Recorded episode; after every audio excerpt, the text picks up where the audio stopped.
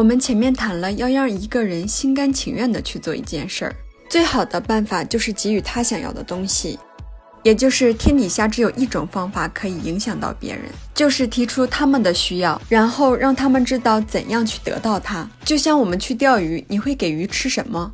我父亲很喜欢钓鱼，我们在黑龙江用蚯蚓当鱼饵，因为鱼它很喜欢吃蚯蚓。他曾经在山东临沂那边待过。钓鱼是用鸡肝当鱼饵，因为鱼喜欢这个，或者是一些肝脏作为诱饵。也就是说，这个鱼的口味，山东和东北的鱼的口味好像还不是完全一样。所以，我们钓鱼的时候，我们想的是什么？这个鱼喜欢吃什么，而不是我们喜欢吃什么。假如你很喜欢吃草莓，又酸又甜，你说草莓这么好吃，这个鱼要不要尝一尝呢？也许它会更爱吃草莓。很明显，我们不会用我们爱吃的东西来做鱼的诱饵，因为你想到的是鱼喜欢吃什么。那对于其他人是不是也一样？你想让别人为你做一些什么，是不是也要用同样的办法？就是他想要的是什么。所以，我们说最好的影响他人的方法，就是提出他的需要，并让他知道怎样去得到。所以要记住。从明天开始，如果你想让一个人做一件事儿，比如说你想让你的孩子不抽烟，千万别唠唠叨叨的说一番大道理，因为道理很多人觉得他都懂，但是就是不愿意去按道理去做。那人愿意按什么去做？就是他的需求，因为每个人满脑子实际上最关注的就是他自己的需要。如果你的孩子特别喜欢踢足球，你可以说抽烟一定会影响身体的，比如会影响肺活量。那足球需要跑，需要很大的运动量，它会影响你在足球上的表现。你会发现，平常人们的关注点在哪儿？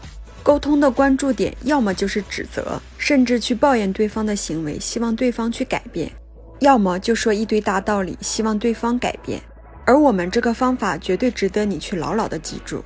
也就是你针对的是对方的好处，对方的需要，你是在帮助对方想办法去满足他的需要或者解决问题。所以，对方无论是小孩还是大人，还是另一半，或者是父母，甚至是动物或者大猩猩，都可以用这种方法。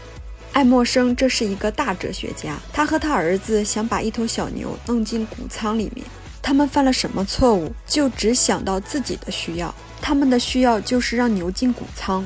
所以说，爱默生用力的推牛屁股，儿子用力拉，但是那头小牛正好也跟他们一样，只想到自己想要的，所以两腿抗拒前进，坚持不肯离开那个牧草地。有一个爱尔兰的妇女看到了这个情景，虽然她不会写什么散文集，也不懂得什么哲学人生，但是他却比爱默生更懂得马性或者牛性。他把自己的指头放进小牛嘴里，一面让小牛吸吮，一面轻轻地把它推进谷仓里。所以人际关系也是一样，你一定要看到对方的需求。亨利·福特对于人际关系中有一个钻研，他说：“成功的人际关系在于你能捕捉对方观点的能力，还有看一件事儿要能兼顾到你和对方的不同角度。”这句话实际上是很容易理解的。